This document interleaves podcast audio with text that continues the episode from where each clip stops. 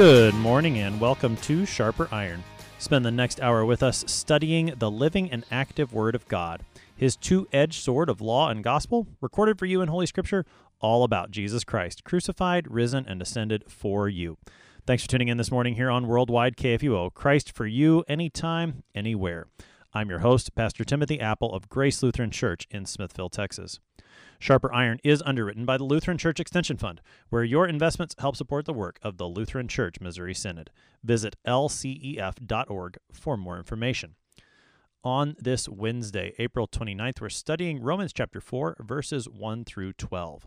The righteousness of God has been manifested apart from the law. The righteousness of God comes through faith in Jesus Christ for all who believe.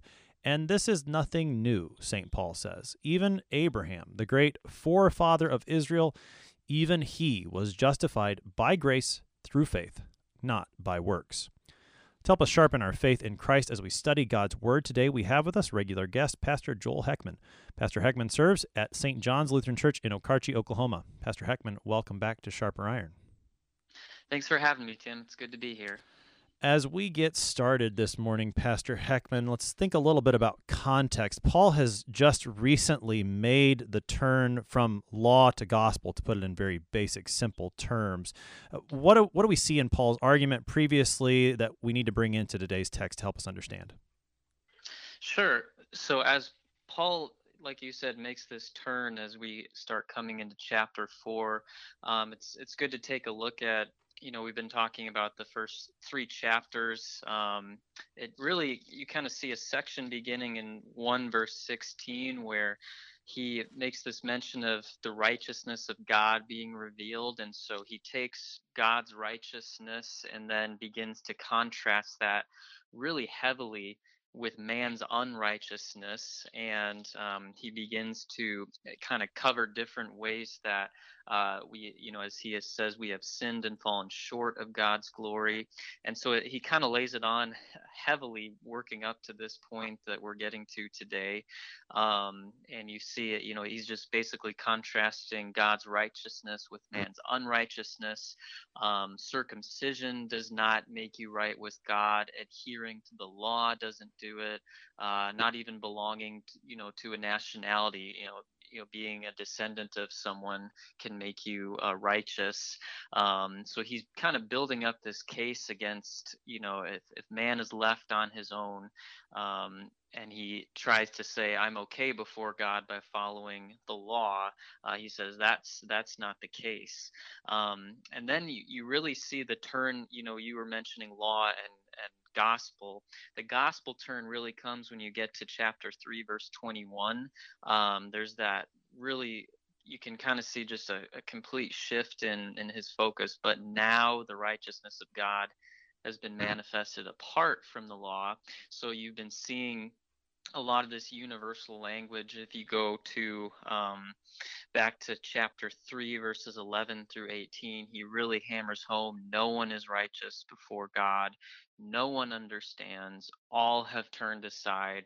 And then he begins to take that terminology and use it uh, in more gospel terms where he says um, the righteousness of god through faith in jesus christ for all who believe in 3 verse 22 um, and and a a good point to make too if you want to kind of let the preceding context help inform what's going on in chapter four. Uh, I noticed, you know, kind of reading through chapter three um, and then the verses 1 through 12 in chapter 4, you'll notice a lot of the vocabulary and a lot of the assertions that Paul is making are mirrored in those two sections. Uh, boasting is excluded in 327, and then he says Abraham has no right to boast in, in verse uh, chapter 4, 1 through 2. Um, you know, he says, You are justified by faith apart from works of the law in 327 through 28.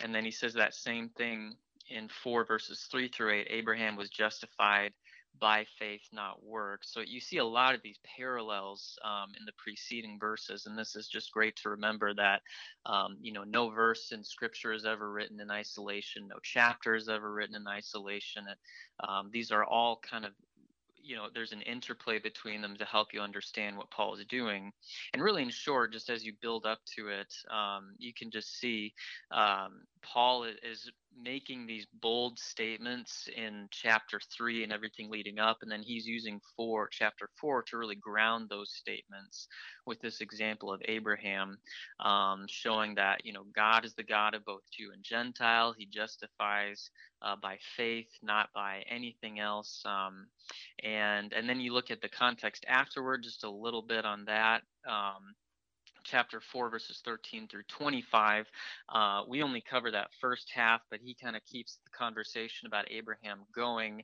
in verses 13 through 25 and this is just really continuing to reinforce uh, the argument about abraham's source of righteousness where he starts talking more about law and promise and showing that God's grace, the promise that came to Abraham that he'd be the father of many nations, uh, was not based on anything he did. It was just a pure gift. So, all this goes together to really um, help us understand what is the source of righteousness. And Paul is going to really hammer that home in chapter 4, verses 1 through 12. Mm-hmm. I'm going to go ahead and, and, read the text. And then I think the first thing we'll come back to is, is this matter of Abraham, because he, he seems to be a key figure here for Paul in Romans chapter 4. But let's, let's go ahead and, and hear the text, and then we'll come back to, to Abraham, not only here in Romans 4, but, but elsewhere in Scripture that might shed some light on what Paul's doing here. So let, let's read in Romans chapter 4, beginning at, at verse 1. What then shall we say was gained by Abraham, our forefather according to the flesh? For if Abraham was justified by works, he has something to boast about, but not before God. For what does the Scripture say? Abraham believed God, and it was counted to him as righteousness. Now, to the one who works, his wages are not counted as a gift, but as his due. And to the one who does not work, but believes in him who justifies the ungodly, his faith is counted as righteousness. Just as David also speaks of the blessing of the one to whom God counts righteousness apart from works. Blessed are those whose lawless deeds are forgiven, and whose sin sins are covered. Blessed is the man against whom the Lord will count, not count his sin. Is this blessing then only for the circumcised or also for the uncircumcised? We say that faith was counted to Abraham as righteousness. How then was it counted to him? Was it before or after he had been circumcised? It was not after, but before he was circumcised. He received the sign of circumcision, as a seal of the righteousness that he had by faith while he was still uncircumcised. The purpose was to make him the father of all who believe without being circumcised, so that righteousness would be counted to them as well, and to make him the father of the circumcised, who are not merely circumcised, but who also walk in the footsteps of the faith that our father Abraham had before he was circumcised. There's the text Romans 4, verses 1 through 12. So, Pastor Heckman, you, you laid out earlier that Paul's been using this language of all all are unrighteous, and he carries that same all language into the matter of justification. All are justified on account of, of Jesus Christ. So it's very universal in scope. Now he narrows it down to this one man, at least for a time. Why, why the move to Abraham here and, and bring in whatever other scripture passages you need to do to, to help us understand that? Sure. So, yeah, Paul all of a sudden just introduces Abraham here, and, and the reader might ask, um, why does Paul choose Abraham when he's um, making this case for for his hearers, his readers? And so you look at, you know, Abraham is obviously a, a huge figure in the Old Testament, the father of many nations. Uh, God promised that his descendants would be as numerous as the sand of the seashore and the stars in the sky. Um, and you look at how how would the um, people to whom Paul was was making this case about righteousness by faith, how would they have viewed Abraham, and why would Paul have used this? Well, you kind of think about um, how was Abraham viewed? Well, he was considered righteous um, by many Jewish people, not because of his faith or because of a gift of God, uh, but rather due to his exemplary conduct um, and his faithfulness to God. And if you look at uh, some Jewish texts, especially one called Sirach, uh, there are different um, different comments by uh, people writing these texts that see, you know, for example, Abraham's faithfulness to God's order to sacrifice Isaac. They're saying that act on Abraham's part was a source of righteousness before God. So Paul is taking this figure who is considered, you know, uh, the perfect example of works righteousness or righteousness apart from faith, and he's kind of flipping it on uh, the hearers, saying this guy is probably the best example of righteousness uh, apart from works or prior to anything that this person did.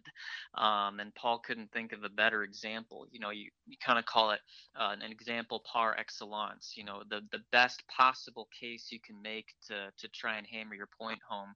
You know, if you're trying to tell someone that, uh, you know, steak is, is the best possible food you can eat, what are you going to do to make your case? You're going to get the best cut of steak and you're gonna you know you're gonna present it as as well as you can and you're gonna say this is the best example i have to convince you well paul is taking abraham here uh, not just because of how he was viewed um, but because he you know he sees there's a righteousness there apart from anything abraham did uh, even though abraham has uh, many you know famous deeds we paul is saying none of that matters you know the righteousness was there prior to the circumcision, uh, prior to anything he did. So you might think of it this way, you know, if not even Abraham, you know, who left um, his home in Haran without so much as questioning God, who was prepared to sacrifice his only son Isaac on God's command, if not even he is righteous by means of his own works or faithfulness, neither is anyone else. Um, and even if you look at yes, Abraham was faithful. He did many good things. We even credit that to God because here's another place the context can help. Uh, go back to chapter 3, verse 12. He says, Paul says, No one does good, not even one. And he's really saying, apart from the Lord who gives us the ability to do good works through his spirit, no one can even do good in the first place. So, not even Abraham's good works that you might think of can be credited to him, but to God. And, and he's really probably, you know, uh, in the end, just kind of telling us we're on the same level as Abraham. We're sinners in needs of God's grace, and we're righteous through faith in Christ apart from anything we've done. Um, and even if you kind of look at the broader context of Scripture, Paul probably had this in mind. Um, go back to the book of Matthew, chapter 3, uh, where Jesus is talking um, to the Jewish people, and he says, Do not presume to say to yourselves, we have Abraham as our father. For I tell you, God is able from these stones to raise up children for Abraham. So he's focusing on Abraham here in a way to reinforce what Jesus has already said you know god doesn't care to whom you're related he could make rocks become abraham's relatives. Um, you know being related to someone is not a ground for righteousness. And then if you go to john chapter 8 verse 33 uh, when jesus is interacting with um, the people here it says they answered him jesus we are offspring of Abraham and have never been enslaved to anyone. How is it that you say will be we will become free? Uh, so the contention is simply being related to Abraham produced righteousness, and that mimics this this false and sinful hope that Paul is pushing against, uh, where the thought is, you know, if I'm circumcised just as Abraham was circumcised, I'm righteous just as he was. And he's saying, no, the foundation for righteousness is not relation, it's not uh, works, it's just Christ. And so uh, this would have really, really hit home for a lot of hearers who uh, had a misconception about what makes me right before God. Does it have anything to do with works or is it something else? And Paul is using this example to make it clear if this guy wasn't righteous before works, neither are you. So I think that's really what he's doing by honing in on Abraham here, as opposed to any other biblical figure that we might see. Abraham really is a, a, great example here. And I appreciate the passages that you've brought out. That Matthew 3 passage where, where John's preaching and says God could raise up children from stones it, it strikes me because Abraham himself is compared to a, a rock in Isaiah chapter 51. The, the prophet says, Look to the rock from which you were hewn. And he, he brings up Abraham and Sarah precisely. And I think I think it's it seems what Paul is doing is he's he still wants his hearers, he wants us to have this connection to Abraham. But the connection to Abraham is not a matter of works, not that that outward sign, not circumcision, but it's the faith that Abraham had. And that's going to be mm-hmm. the real connection. And I mean to use Abraham as that example with the the idea of the rock, well what was what was Abraham when God called him? He was as the writer to the Hebrews will say, he was as good as dead. He I mean he he didn't didn't have, you know, he didn't have kids. He had no chance of having kids. Mm-hmm. But but God called him because it was all God's work and and it was the righteousness bestowed upon God or excuse me bestowed upon Abraham by God that was given. So Abraham is he's he's the perfect perfect figure to bring up here for for a number of reasons.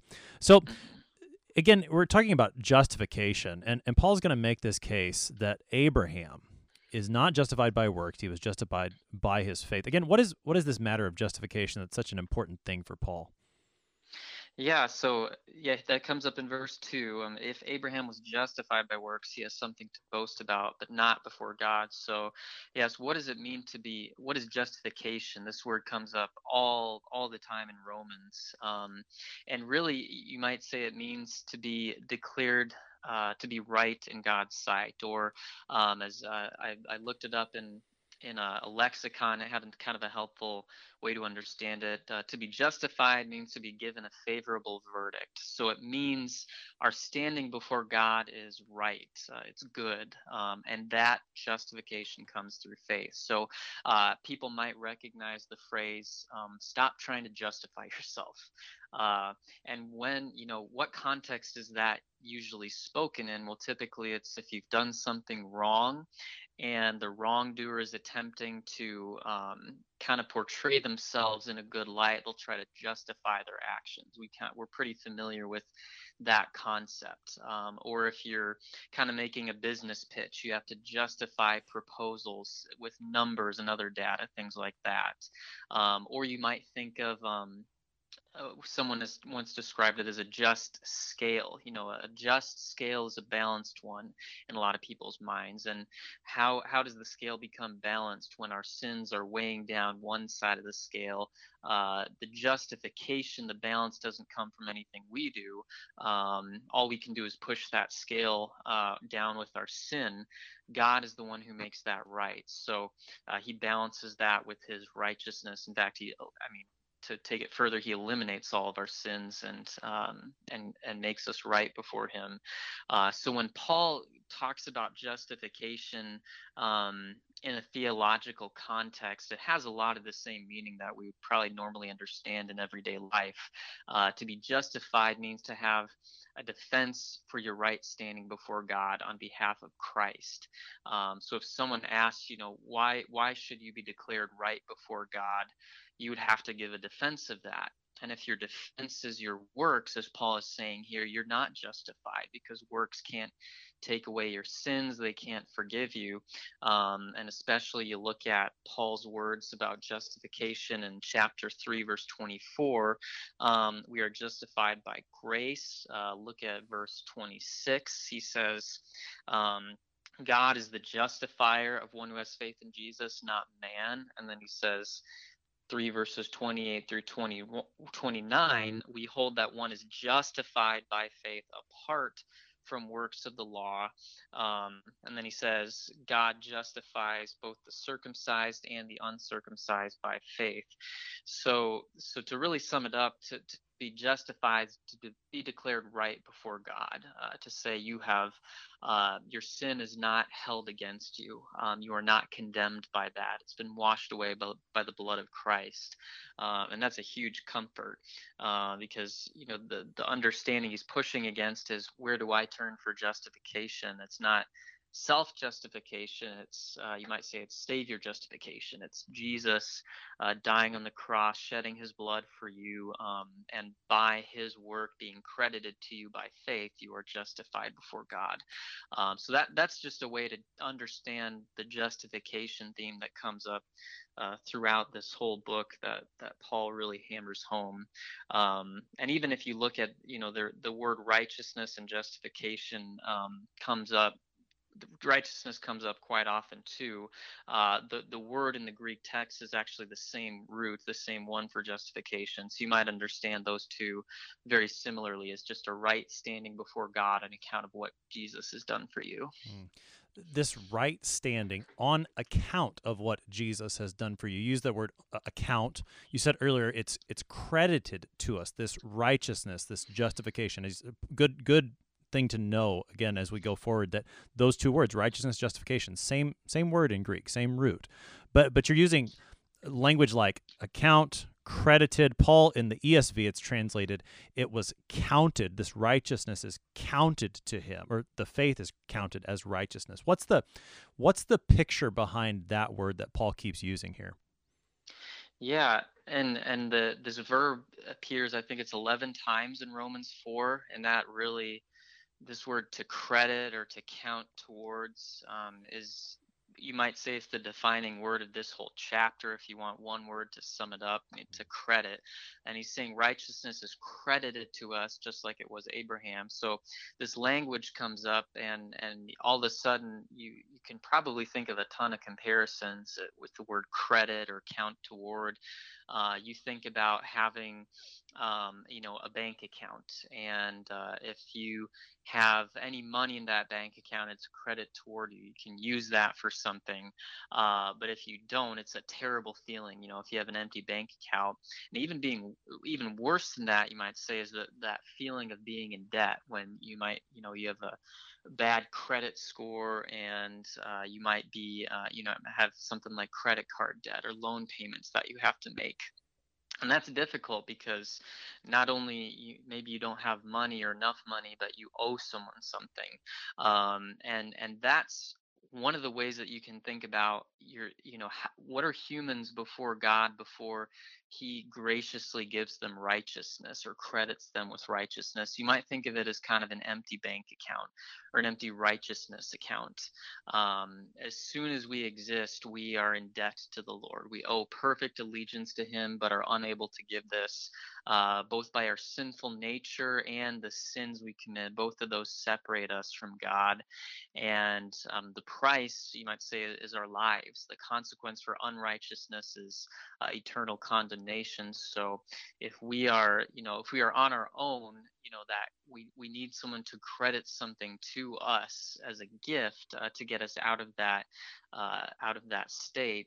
And that's a great way that Paul helps us understand what does it mean that we have been given righteousness. It's it's something that's credited to us uh, on account of the righteousness of Jesus. Um, it, you could you could think about it like loan forgiveness. You know, imagine being in debt. Uh, millions or thousands or trillions of dollars, uh, however much it might be, any amount of money that's an insurmountable total to pay off. And uh, without that payment, all kinds of bad things are going to happen. Uh, and then all of a sudden, out of nowhere, due to nothing you've done or earned, uh, this you know this loan provider decides I'm going to forgive your loan. You're debt free. Everything's been fa- paid. I have credited everything necessary to pay off uh, this debt you owe uh, myself uh, because I love you. Uh, and that's really exactly what God did for Abraham and does for us too. That's what Paul's trying to help us see here. Um, it is credited to him as righteousness, uh, that faith, uh, which is a gift of God. Um, we are even though we're bankrupt in righteousness in our own god credits us the righteousness of jesus to us in baptism uh, he saves us by grace and you might say he credits us uh, with not with gold or silver as scripture says but with the precious blood of jesus christ um, and to take it a little bit further too uh, you can think about almost like having a bank account that's continually replenished. Um, you never work for that righteousness uh, when um, it's demanded of you. Uh, you know, when Satan accuses you and says, you know, what standing do you have before God? You say, I have the righteousness that's been credited to me. Uh, the funds are God's grace, and the dispensary is God's church, where not only do we uh, receive baptism as a gift um, that creates that faith within us, uh, we also continually receive um, the forgiveness of sins and the strengthening of faith as God's word is preached and taught. Uh, faithfully, when God gives us forgiveness in the Lord's Supper, um, that you know that that righteousness account by faith never hits zero, you might say, uh, and it's poured into us uh, graciously by God. We are the passive uh, receivers of that grace. And uh, I just really like the language here because I, I, mean, all the all these images abound, and you know, maybe it's a difficult image if you you know do have financial problems, but maybe that heightens the comfort all the more. Where uh, you know, whether you have debt or not in this life, you are not in debt to God. That's been paid by Jesus, and and what a comfort that uh, we have with that. Mm. This is an image that gets used elsewhere in Scripture. The, uh, one of the places that comes to mind right away is Matthew chapter 18. The end of that chapter, Jesus tells the parable. I think it's usually called the parable of the unforgiving servant, and and that's that in that parable. That's where he goes is the the matter of the servant's unforgiveness. But what really stands out is the forgiveness of the master, this servant who's accrued just an unimaginable amount of debt here the the master forgives it. It's it's gone. And and that's that's the same picture that you've been drawing for us here that paul's talking here with this word credit or count. Even in the even in the lord's prayer sometimes i think we forget this that the uh, fifth petition forgive us we usually say forgive us our trespasses. In i believe it's in matthew 6 it's it's forgive us our debts as we mm-hmm. forgive the right? And so so the idea of of sin as a debt that we owe is certainly one that's found throughout scripture. And and to see then god credits us with the righteousness of Christ. The only thing we have to add to this bank account is our sin. And and Christ Christ comes along and gives us his righteousness. And and even more so than uh, loan loan forgiveness I think I think helps but it's it's even more than that.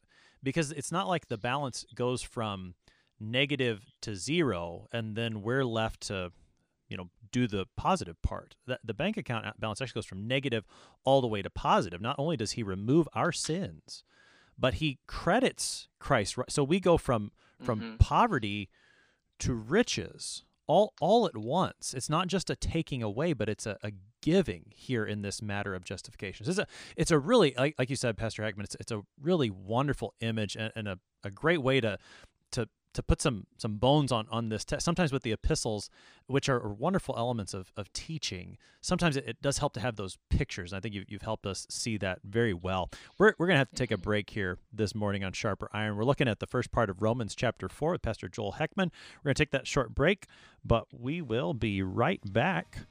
Please stick around.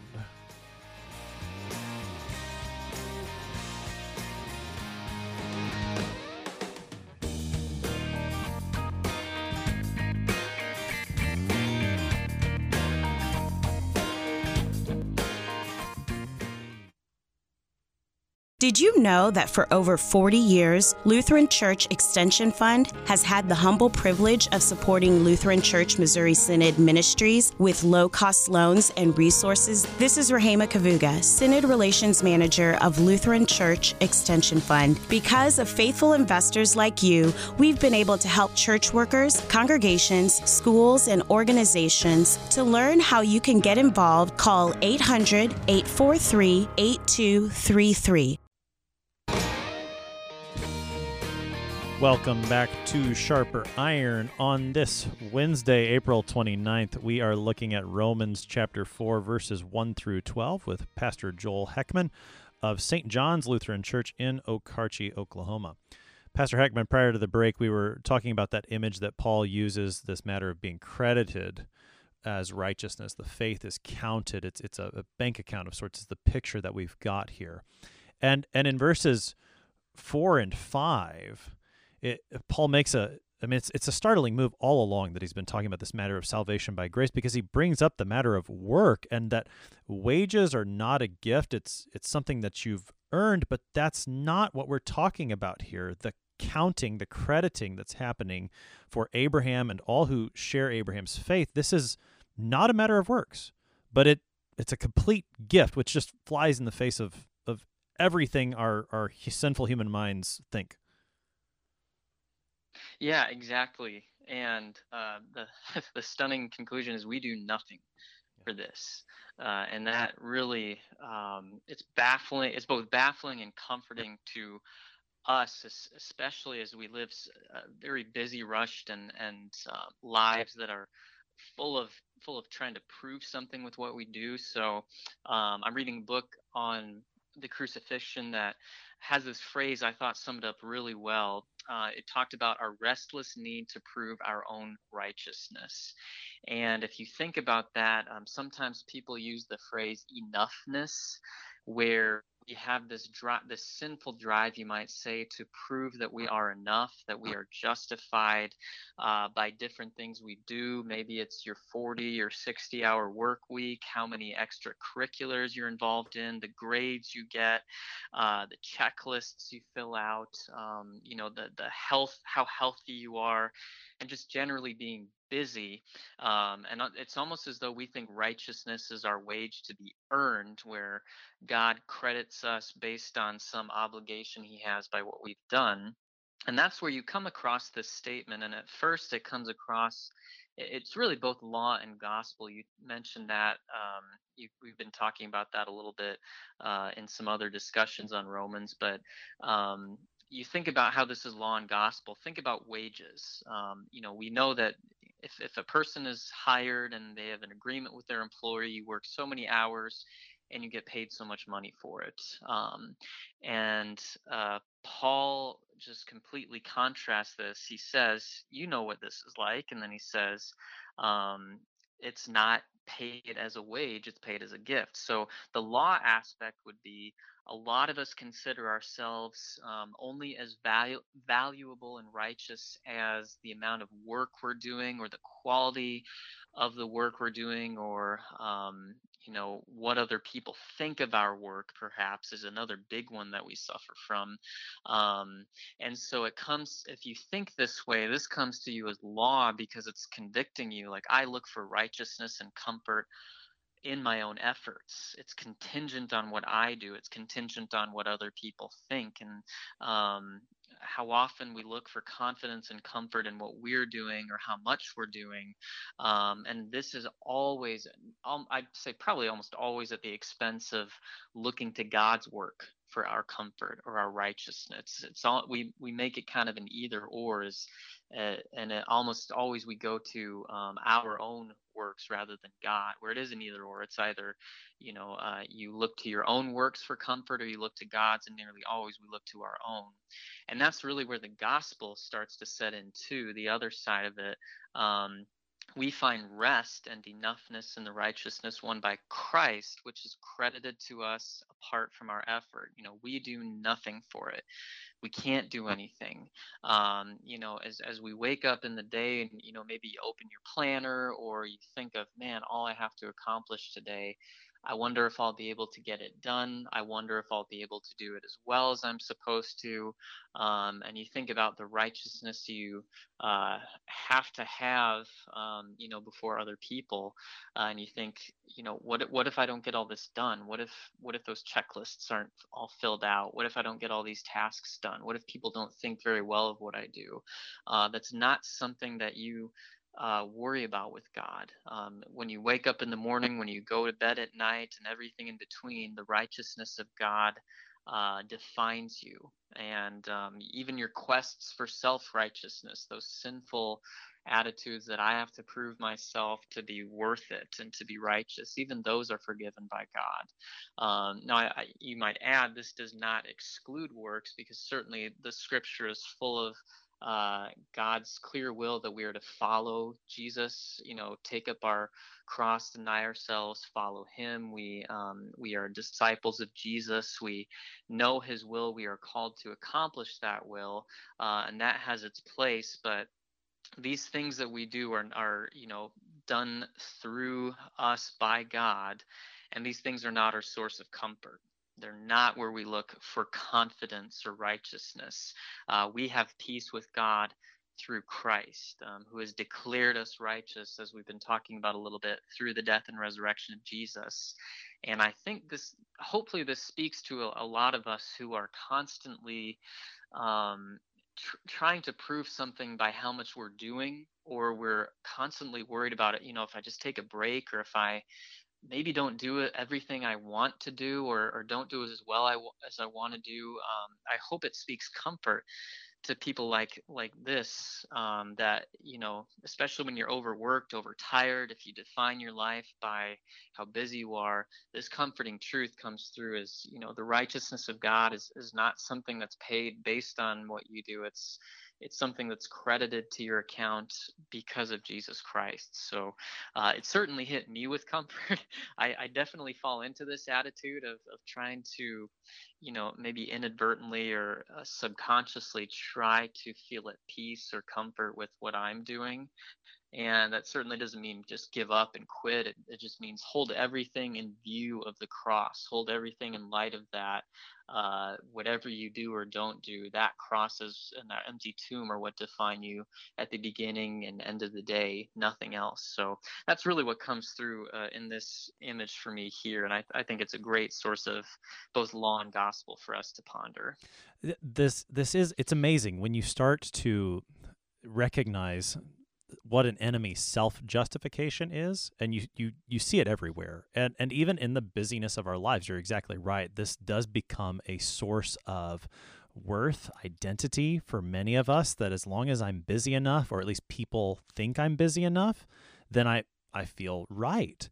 And and, and like you said Christians do good works but we're not talking about that right here. We're talking about what gets credited as our righteousness before God and and in that the the works aren't counted as righteousness before God. It's the faith that receives the free gift, the grace of our Lord Jesus Christ. And and that is a great comfort in the midst of whatever it is that we're we're setting up as our source of righteousness. Whatever work we might be trying to do to to prove our rightness before God, before each other, to to be able to rest in the gift of the righteousness of Christ bestowed upon us, not by anything we do at all, but completely by his promise received in faith. That that's a wonderful comfort, a wonderful rest that's here. And and it's the rest that that Abraham received. And now Paul's going to bring in a, a second Old Testament figure, a, an important one again. He brings up David and he quotes from from David. I believe it's from Psalm 32. What what's Paul doing here with this reference to David in Romans 4?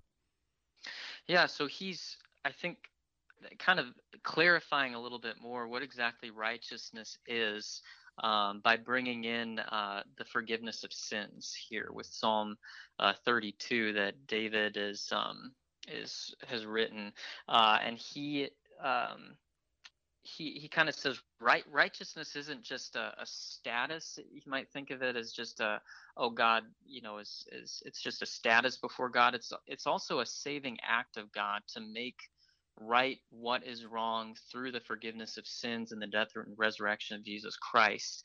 Uh, and that word blessed here, uh, when David brings that up, he uses it twice in these two verses. Um, blessed, we have a lot of ideas about what it means to be blessed, but the at heart to be blessed is um, not an abundance of, of, of possessions necessarily or money or anything like that. To be blessed is to have our sin not counted against us. Um, God declares sinners righteous who would otherwise be considered unrighteous. Um, and note, um, if you look at Paul's use of the word ungodly in verse 5, that kind of adds to understanding of this. If you were ungodly would have been kind of a derogatory term in, in Paul's day, and, and certainly it probably still has some of those connotations now, but if you are ungodly, you have no fear of God, you live recklessly and foolishly and selfishly, and you utterly reject God. And then he says, It's to these people, you and I, who were ungodly apart from God, it's these people to whom God credits righteousness purely by grace. And uh, that's where the, you know, thinking of Jesus as friend of sinners, one who eats with tax collectors and drunkards. Uh, these are the people to whom God gives grace, the people who don't deserve it, the people who have rejected uh, Him uh, on their own. This is the pe- these are the people to whom God gives grace. And I, I, I wonder, it's not necessarily um, you know, clear as to why um, Paul brings David and Abraham into this. But I, I, wonder if he he didn't bring these people up because not only are they so well known, uh, but they you know they didn't have spotless records you know they were sinners too uh, for all the things that were noteworthy that they did. You remember david was an adulterer and a murderer. Uh, abraham yes he uh, you know he was given that promise that he would have a son but at one point he uh, lost confidence that God could do that without his help. So he goes and sleeps with his servant girl, uh, thinking God needed human effort. Um, and both of these men uh, needed God to create and sustain righteousness in them through the forgiveness of their sins. Um, with all that they did, they were bankrupt before God until they were given that forgiveness. Um, and I love how um, we've been talking about uh, the word to count um, or to credit. Um, and, and, it's kind of a, almost a play on words here you see with uh, verse 8 Blessed is the man against whom the Lord will not count his sins. So righteousness is counted to us, sin is not counted. Uh, and you think of the, the verse, "O Lord, if, if you kept a record of sins, O Lord, who could stand? But with you there is forgiveness, therefore you are feared. Um, and so Paul brings that into this conversation the forgiveness of sins. Righteousness is not simply you know, standing before God. It's something He has done by forgiving your sins, and that deepens the comfort and really expands your understanding of what does it mean to be righteous. It's because I've had my sins forgiven uh, by God, just as Abraham did, just as David did, just as Paul himself had had his sins forgiven. So I appreciate uh, Paul bringing that into the conversation here uh, with the Old Testament reference um, and and bringing up David. So Paul then moves from Abraham, David, both of whom were circumcised, and that's that's kind of in the background here all along, and, and Paul's going to bring it out again. So Abraham, David, well, they they were both circumcised. They were forgiven. This was credited to them, the forgiveness of sins, the righteousness of Christ. But the question still remains, it seems. Well, as Paul says in verse 9, is that blessing only for the circumcised? How do the uncircumcised fit into this picture if so far the only two examples he's brought up are circumcised folks? Mm-hmm. Yeah, so then he he really uh, almost kind of brings us full circle with with the the teaching about faith. Um, and uh, people probably have an idea of what it's like to be an outsider uh, in a in a particular group. Um, I know I was um, always sad when I was kind of left out of some special get together group. Um, you know, I w- when you're when you're not invited to a birthday party that your other friends have been invited to, something like that. Or I remember being homeschooled, I joined a, a high school orchestra, um, and I often found myself on the outside looking in uh, as each of you know there were four Sioux Falls, South Dakota high schools that uh, joined for this orchestra, and you know, understandably, when you're in high school, you kind of stick to the people you know. You go to the talk to the people who go to your school, uh, and I wasn't a part of any of those, so there were we'd go out for break time uh, and there would you know just be you know half dozen circles of you know friends who already knew each other and i was kind of an outsider in that sense and a lot of us know that feeling.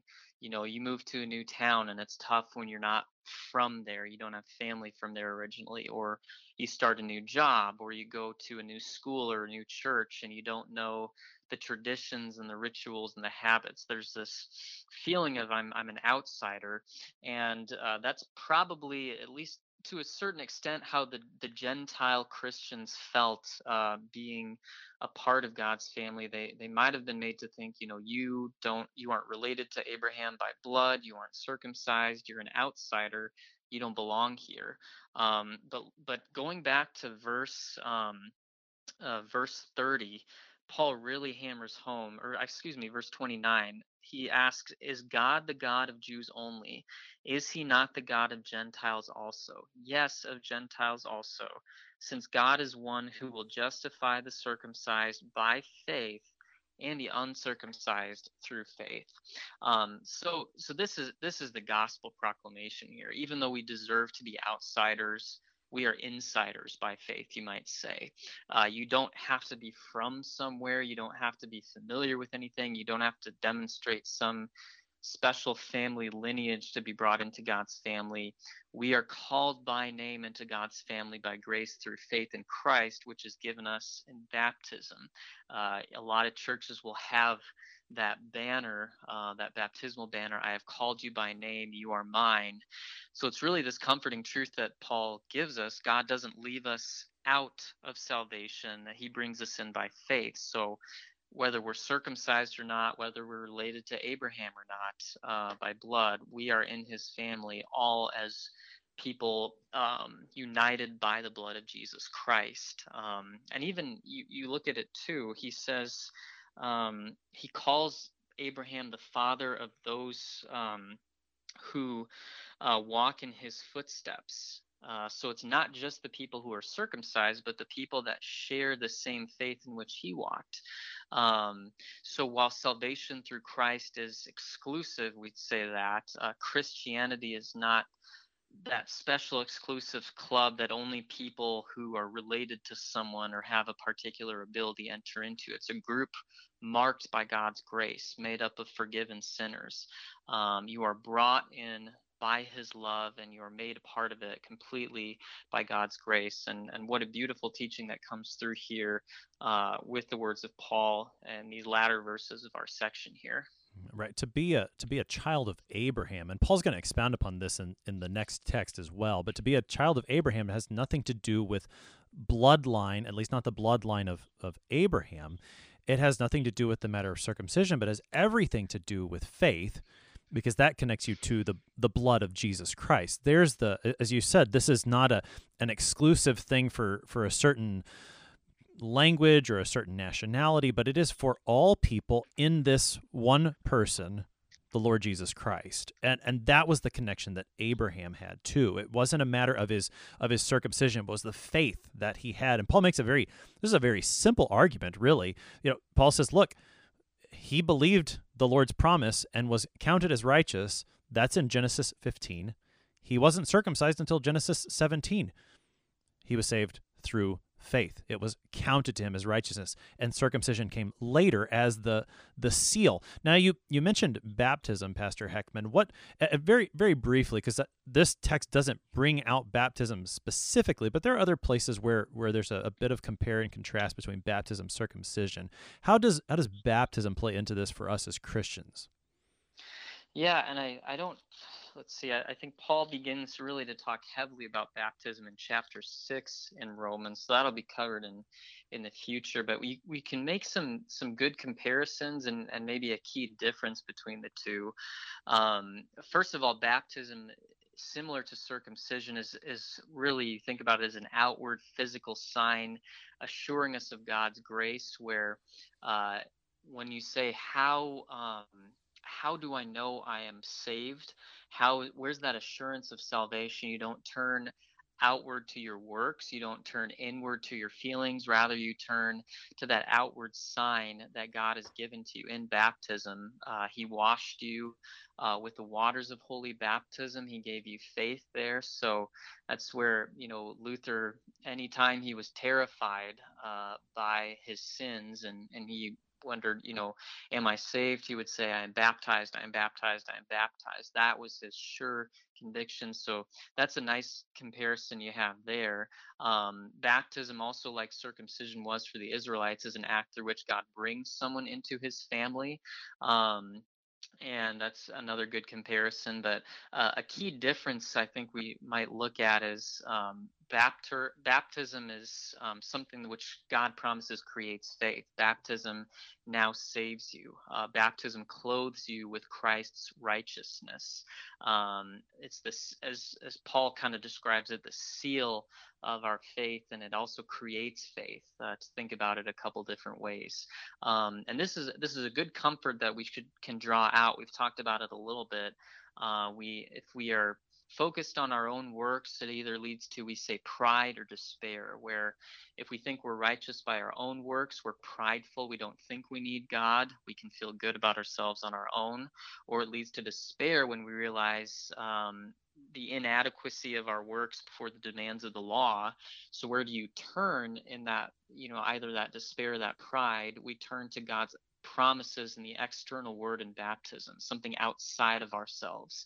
Um, and that's that's really the, the big comfort in baptism when you think about it, um, kind of in comparison to circumcision. It's that outward sign uh, that God does indeed love you he has given you salvation and, and baptism even in you know beyond what circumcision did baptism again is that uh, means of grace that we talk about uh, that way that god gives us faith where he takes uh, what Jesus did on the cross and in the empty tomb and and brings it all the way to us here, uh, even though we're removed from that by a, about a couple thousand years. That's that's the beauty of, uh, you know, even more than circumcision, baptism saves us and assures us of salvation in uh, such a comforting way for us. Hmm. Baptism brings us Jesus, and and Pastor Heckman, we've got just about five minutes left here on the morning, and and it as we've been reading this, and and I honestly didn't notice this until you pointed it out to me. It it seems that Jesus is perhaps missing. I don't think we actually read the name Jesus in Romans 4 1 through 12. Now, he, he does come up very specifically in the, the rest of the chapter, but but I, I never noticed that until now. So it, it seems, well, I guess maybe I'll ask it this way and let you let you bring it home for us. Has Paul left Jesus behind in all of this? Yeah, I don't I don't think he does. And as I was reading, I, you know, obviously the name of Jesus never comes up, but look at verse five. Um, to the one who does not work but believes in him who justifies the ungodly, his faith is counted as righteousness. I think Paul is referencing Christ there, uh, him who justifies the ungodly. Uh, you think about whose righteousness was given to Abraham it's Christ's righteousness. Uh, to whom did Abraham look for deliverance from sin and death? Christ, because he had that promise given all the way back. You look at Genesis 3:15. We call that the first gospel when God promised Adam and Eve, and of course everyone who followed, uh, the offspring of Eve will crush the head of Satan. So, who is the object of Abraham's faith? It was Jesus. You know, even though uh, Christ had not yet come along, Abraham and all of the Old Testament people hoped in that Messiah. They they were justified by faith in that promise that God would bring along a Messiah. And even though Abraham didn't see Jesus, even though he didn't know him by name, Abraham trusted in that promise uh, that God would come in uh, in Christ to deliver the world from the powers of sin and death. And so uh, we see Jesus is all over this passage because it's what righteousness is it? It's the righteousness that comes from Jesus Christ. And we're you know, in a way, we're in the same boat as Abraham. Uh, we're on the other side of the resurrection, but uh, you know, Jesus, as Jesus tells Thomas, we heard this. I believe it was in the gospel reading from uh, this previous week, the second Sunday uh, in after Easter or in Easter. Uh, Blessed are those who have not seen and yet believe in John 20, 29. So we too believe in Jesus, uh, whom we have not seen, and we do know him by name. Uh, but it's the same concept that faith in Jesus Christ, He is the one who justifies the ungodly, as Paul reminds us, and He is always the object of our faith. He is the one who justifies us with His precious blood, and He is the one through whom God declares us righteous and he washes away our sins and uh, you know kind of kind of a neat way to close I, I think Paul brings up Abraham and David here. Uh, we are going to see those same people at the resurrection of the dead. Uh, as we share their faith now, we share the object of their faith, Jesus Christ. Um, God is going to raise Abraham and David from the dead. If we die before Christ um, returns, he will raise us from the dead along with the whole communion of saints, the community of saints. Uh, and then, most importantly, Jesus is the one who we're going to see, uh, who the one who justifies the ungodly. And um, and that's a, a great promise, a great thing to remember. Even though his name doesn't come up in this whole passage, he is the object of our faith. He is the one uh, whose righteousness uh, makes us whole. Uh, and that's a, a great thing to remember as you read this passage.